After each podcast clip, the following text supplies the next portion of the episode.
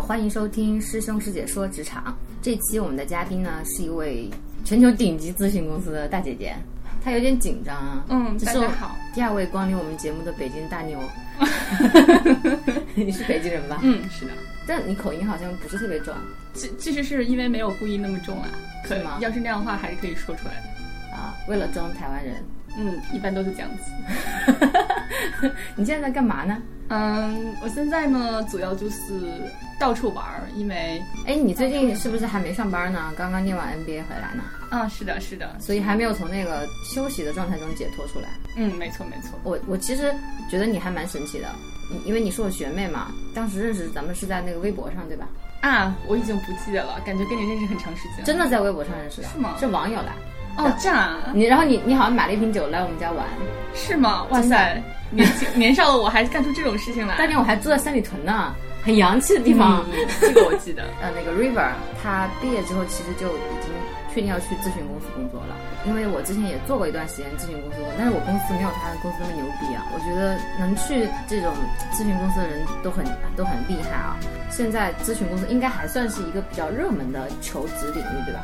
谢谢你们高看我啊。没有吗？那没有人想去了，那你赶紧走，不用录这期节目了。呃，关键就是我们这个行业跟呃同学们要听到的其他行业相比，已经不够以前两年那么洋气了。可能大家现在会想去的是什么互联网公司啊，或者是一些呃更有科技对对对，高科技，然后更有情怀的地方。所以大家选择咨询这条路的时候，更多要想清楚。其实你就说你们行业比较俗气，是不是？对对对，嗯，那我们先来聊一聊俗气的咨询公司比较看重毕业生哪一些特质、嗯，基点。呃，对，大家如果想去啊、比较有名的咨询公司的话，大家一定要把呃学习成绩考高，因为我我自己是从事于在传说中的、所谓江湖人称 MBB 的那三家咨询公司之一工作的。我们在筛简历的时候，确实会看到这一点，并且我们也有也有非常明确的这个目标学校，也就是说，有一些名校毕业的学生是比较容易来获得面试或者是实习的机会，但是其他学校毕业的同学可能要获得机会的话比较困难，所以大家一定要把自己的学习成绩搞好。那我们排开那几所就特别有优势的学校，其他的学校应该也还是有可能的吧？还是有的比比如说我之前当年有一个认识的呃也是同级的女生，她北外的，嗯，他他就进了，嗯。也是我们 MBB 中间的一家，所以所以其实我我就不知道为什么就是那那你们除了学习呃就学校本身之外，还有其他绩点，还有什么特别牛逼的经历呃让 MBB 这几家看上你，然后邀请你来面试吗？还有一个原因就是可能看项目的情况，就比如说大家可能常常在学校的 BBS 或者是或者是从师兄师姐那里听说会有一个，比方说是汽车相关的项目，非常需要人，赶赶快就要来上班。呃，如果是在这种情况下，你有一个汽车相关的背景，那么你就很容易获得这个机会。那你获得了一一个机会之后，如果你想争取未来的实习或者是全职工作，会更容易。所以这要看呃你自己的专长和当时市场上机遇，但是就是多做多积累一些经历，呃总是没错。第二就是要跟你们学校里面相关的社团和师兄师姐搞好关系。我相信每个学校都有自己的呃咨询协会啊，或者是这个名字的相关的类似的机构，可能呃目的主要就是帮助大家来呃在这个方向求职。所以在这个这种协会里面多混一混，认识认识行业之类的师兄师姐，如果有内推的机会的话，请他们多多帮忙争取。同时，也可以在你面试的时时候，在这个协会里面跟志同道合的小伙伴一起练练 case 嘛。哎，那我们先说你提到两个关键点啊，一个是可能有一些那种兼职的实习的那种机会，是跟你专业有关的，是不是？我听说有一些是什么医疗行业的，对对吧？对那你如果是这个领域的专业，是不是也会有一点优势来着？对对，像呃一个一些特殊的领域，比如说像医疗行业，嗯、再比如说是像一些能源，像这些很特殊的行业，会有一些专门的咨询公司在从事这个行业的咨询项目。这些咨询公司可能没有那些大的公司那么有名气，但是不管是从业内的风评，还是待遇上面，还是能学到的东西上面来说，都是非常好的。并且如果你能在这些公司积累到经验的话，你再去其他的咨询公司，或大或小，来再继续面试的话，也会有很多优势。所以同学们如果有这方面的呃特长，比如说你本身就是学医的，那么你就是发挥自己的特长，也会有一些。所以你还是要天天盯着那些信息，你不能错过，对吧？因为如果放出来一个这种实习职位，其实大家就疯抢那种嘛，对吧？对，呃，可能大家还是要多关注 BBS 啊，或者是跟你想去的机构的师兄师姐搞好关系吧。现在还有一个比较流行的微信公众号，我也最近在关注，叫实习生哦，是那个森那个 那个森，你知道吗？哦，我知道。对，那个那个好多好多人在看的，哦然后它信息还蛮全的，因为现在 BBS 已经除了 有都几个是我们那个年代对的，有几个学校还可以，但是它整体形态是衰落的，嗯。所以大家其实现在转转向关注一些，比如说微信公众号啊，或者某几个学校，比如说做 IT 的、互联网的人，可能就会关注北邮人论坛这种的，嗯。它它会更加垂直一些。嗯嗯嗯，对对，是是，哎呀，可能我这个信息渠道提供的都比较落伍，但是大家就是，如果你真的想找实习的话，确实是要就是眼观六路，耳听八方，多收集一些信息吧。嗯，对你刚刚还说到那些协会，你当时有在咨询协会玩吗？我当时并没有，那 你为什么要推荐呢？对，但是我现在回头想的话，呃如果你在那个学协会里面就是玩一玩的话，会这条路会走的比较方便。因为我在后来，呃，就是呃，比如说我想在找面试、找人帮我 mock interview 的时候，确实是挺费劲的，因为我就是要找一些师兄师姐的师兄师姐，呃，嗯这样慢慢的去认识。但是像在咨询协会里面呢，有很多志同道合的小伙伴，就很容易就找到了。对对对，哎，那你是怎么样接触到咨询这个行业第一步的？不管是实习还是兼职还是怎么着的，你还记得吗？就是我的，嗯，我去的那家公司，他在招实习生的时候，我有去。然后，呃，最开始的时候是他在招 PTA，大家知道 PTA 就是 part-time assistant，就是一个不规范的实习项目。这就是我刚才说的所谓兼职吧，就是他人家只是在 BBS 或者是类似的信息渠道上发个帖，说我们很快要招一个人，马上入职，每周工作四天，然后每天就给你十块钱，哎，每天给你十块钱，买个冰淇淋吃。就是待遇非常差，也不是为了赚钱的，而且还非常辛苦的这种职位。嗯，所当时我就去了，嗯，也也只不过是为了看看这个行业到底是干嘛吧，因为在我们那个时代，这个行业还是蛮火的。呃，去了之后感觉公司人都不错，然后就慢慢争取后面的机会，继续全职的面试。那你当时那个就是这个 PTA，嗯也要面试的，对不对？对啊，对啊，面试什么呢？当时 PTA 的面试可能跟全职的实习的面试来讲，呃，有一些区别，因为 PTA 来说一般都是项目针对项目的，就是跟你去做一些用户访谈啊，整整问卷这种是吗？是跟项目相关的。哦我当时那个项目是要呃是要做一些，是主要是要搭个模型，所以当时我我印象里面对我的面试是偏这个比较比较多。财务模型吗？呃，不是，是一个关于市场啊规模的。哎，我我知道了，就是有点偏统计的那种。对对对对，呃，有点偏呃，大家都知道，嗯，咨询外面那种 market sizing 的那种模型，就考了我大概这这方面的一些逻辑的问题。所以就说，这种兼职的面试可能没有你正规实习生面试那么那么严，或者是在 high count 上面没有卡那么那么那么紧。但是问题就是说比较难以找到吧，比较难以把握，因为不一定在那个时间上就会有这个机会。嗯，所以而且有可能那个职位发出来的时候，已经有一千个人申请了，你第二天才看见，然后你的简历就被 pass 了。对啊，对啊，对啊，正是因为它是一个时效性特别强的机会，所以你可能晚看了一天就没了。哎，真的好辛苦啊！想一想，哎，不过现在你知道吗？现在那个就年轻人现在人口也在减少的趋势，所以可能竞争没有那么激烈。我们那时候比较惨了，我觉得主要是因为现在咨询公司也不是一个特别火的求职，大家都有有分散了，比之前要好，嗯就是相对分散。比如现在有有真的，我觉得互联网可能整个板块会比其他要大。对啊，然后包括还有还有一些人会其实倾向于，比如说我现在做这个服务的时候，我会去勾勒专门一个板块是自由职业者，哦就是因为有的人其实他从小到大可能他上一辈就是对吧、嗯比较富有，他可能也是生意人，他慢慢的他自己不是特别 care 上班这件事情，有的人嗯就可以选择自由职业，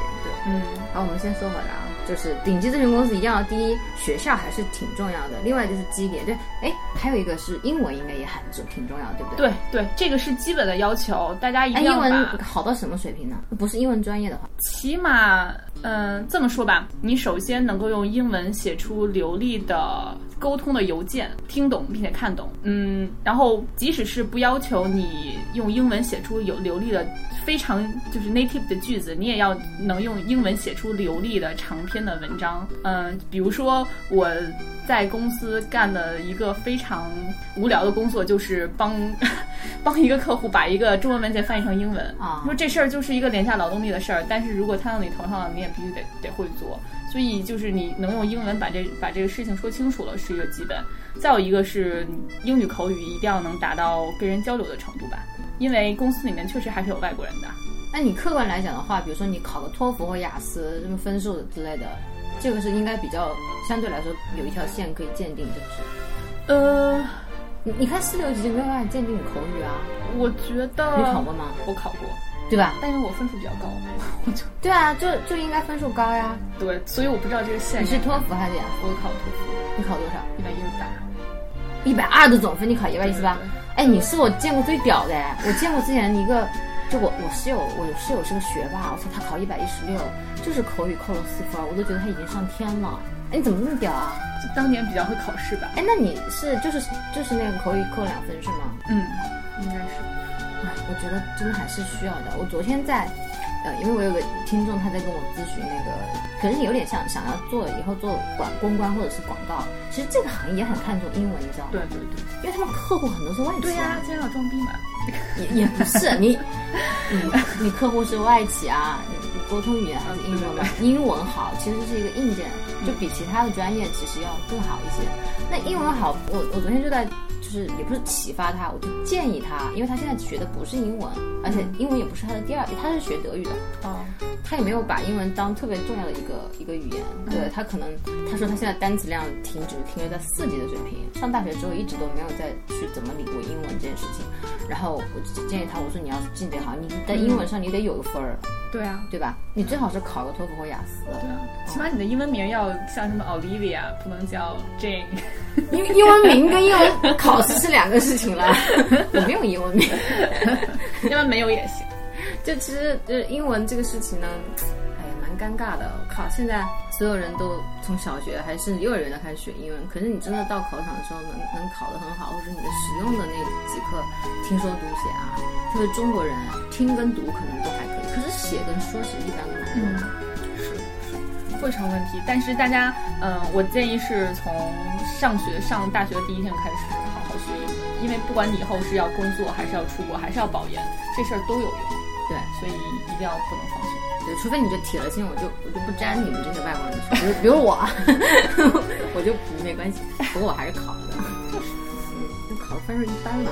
哎，那你除了做过 PTA 这个兼职实习，你还做过其他的吗？还是说你就做这一个完了你就去实习实习了？嗯就因为因为我我们最近在探讨的一个话题就是，如果你工作很多年了，你要去招一个你们 team 的人，比如说你就招一个做这个咨询的人，其实你很看重说这个学生，比如说他申请进去说，哎呀，我对咨询很感兴趣，这都是鬼话。嗯。你一定要看你之前做过什么，嗯。是不是有延续性，嗯。是不是在这个领域你真的有足够的投入和积累。嗯，对，那你有其他的相关的东西，你觉得可以帮助到你当时去去到一个顶级的咨询公司吗？嗯，我我在想这个问题确实是挺难说的，因为理论上来讲，呃，一个咨询公司最喜欢的人肯定是你从大一开始到大四，恨不得恨不得所有的空余时间、假期都用来做咨询。但是这对一个现实中的人来说对啊，这是不可能的。再说了，你你把时间都浪费在这一个行业上，你也没有开开拓别的行业。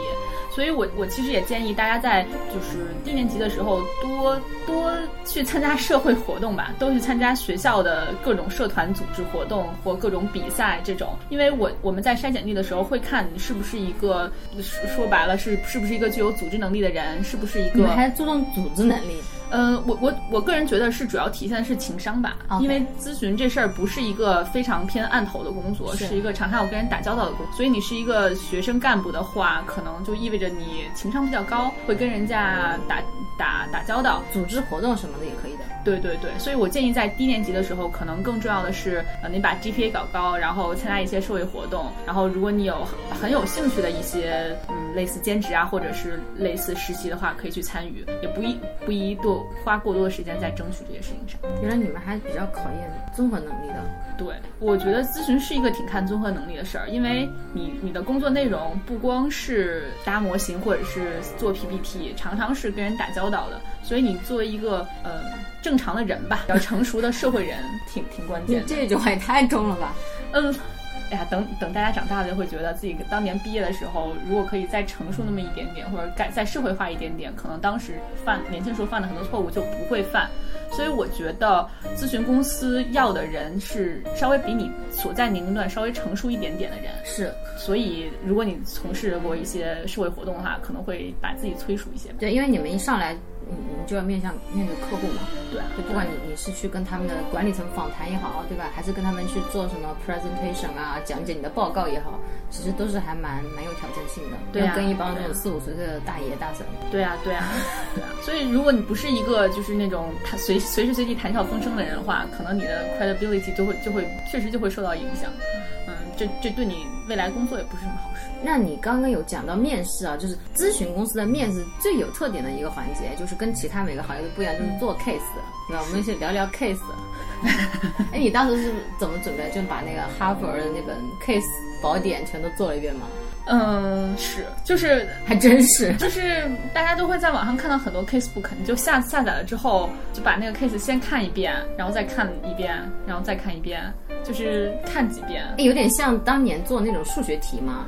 是啊，我是觉得做 case 这件事情是可以准备的，不是一个嗯，比如考察你人性的东西，你真的人是个什么人，你你就无法遮盖的，而是一个你就好好读书，然后好好练习就可以解决的问题。那你 case 的时候是用英文来做，还是用中文来做呢？呃，还是你比较心机的用了英文，因为你英文说的比较好。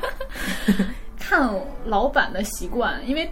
在那个面试场合上，就是为刀俎，我为鱼肉了。他要说要用英文，你就用英文了。哎，跟你说个好玩的事情啊，我身边有一个特别好的朋友啊，就上就是我们这个节目开播第二期的那个做投行那个男生，嗯，他是一个他对英文没有自信的人，嗯，但他因为他的硬件很强啊。然后他说，你知道吗？你知道为什么每次我换工作面试的时候，一面就走通过率百分之百？嗯，我说为什么？因为他面都投行，都外资，都是一些各种香港人啊什么。嗯。就是那种人，嗯，他说我每次只要他一打过来，有时候是店面啊什么的，我就会非常心机的把语言转换到中文，然后再用中文搞定。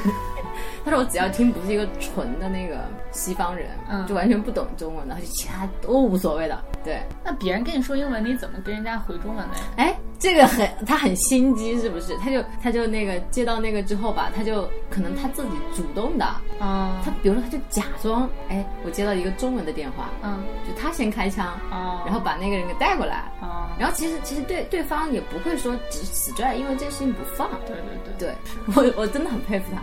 那也挺厉害。不过现在，比如像我们现在遇到比我们 senior 的人，其实英文说的很溜的人，也就是那个年代教育资源没那么好。你说现在就是快四十的那些人，你说英文说的很好的很少啊。还有快四十人在你们公司吗？就比如说面试你的人，就就就大概就三十有有那种博士的。对啊对啊，所以就是真的能够非常自信的在人面前秀英文的人，其实挺少的。是。所以很多人也都 prefer 就是你就拿中文说。对对对，告诉大家一个小的心机。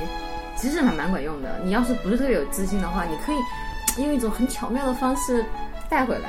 嗯，然后其实做 case 的话，我之前也，我我你看我已经离开这个行业很多年了。我针对别人说，我经常会给他们做个 case。哎，就我最近的这一年，我每次都会问那个面试者，不管我前面面试的内容是怎么样，最后一定要问他，北京有多少个加油站，给我算一下。就为什么我很很在意这个事情的原因是，其实做不做咨询。嗯，你对你身边的这些接触的这些信息，嗯，你你筛选就是重要的这些分析的因子出来，嗯，然后把它们叭叭叭做个模型，然后算出来一个数，其实跟资讯没有关系，这是你对于整个事物的理解能力和分析能力。对，就有有些人蠢到极致了，就会告诉我说，他我说你随时可以有提问啊啊，你要问什么数据我都会给你啊，但我给你的不一定是对的，可能是假设的，然后他们就啊。有多少家石油公司啊？我说大概有五家吧。哦，那一家开一百个、五百个，我操！我说你怎么算出来的？我怎么不知道呀？就就他们他们那种，我就会发现这种人没有办法一起工作。是，你跟他讨论一个问题，他怎么他完全不思考？还是这种思维方式吧？我觉得有的人太懒了，嗯，就不劳而获。还有更更搞笑的，他的模型更简单。我说北京有多少个区？我说假设是十个。他说啊。那每个区就放一百个好了，这什么鬼？是不是觉得很无语？嗯，不，但不过你如果是一个真的有在准备去咨询公司的人，就是肯定不可能回答这种问题的，对吧？你一定是一层一层把它剥开。对啊，对啊，对，所以你们这个行业的人，其实如果真的想进去的人，其实对自己还是有一定挑战性的。但我觉得这个行业可能相比呃会计这些行业好一点的是说，你在日常生活中就可以练习这件事儿。是的，不是说你非要坐在那儿就是把 CPA 考了才能才能去这种公司，而是说你平时生活中多想想。是，嗯，我之前有一个同事，他跳槽去了一家互联网公司，但他的老板是一个呃前咨询公司出来的。他有一天就是跟老板一起坐地铁，然后他老板忽然就问他，地铁里现在有多少个人？嗯，然后他们就开始算这件事儿。嗯，我是觉得咨询公司这件事儿简单就简单在，你可以在生活中靠就是多增长见识，多多具备常识和多思考。是的，是的。好的，那我们今天节目的上半段就到这里了，我们先休息一下吧，拜拜。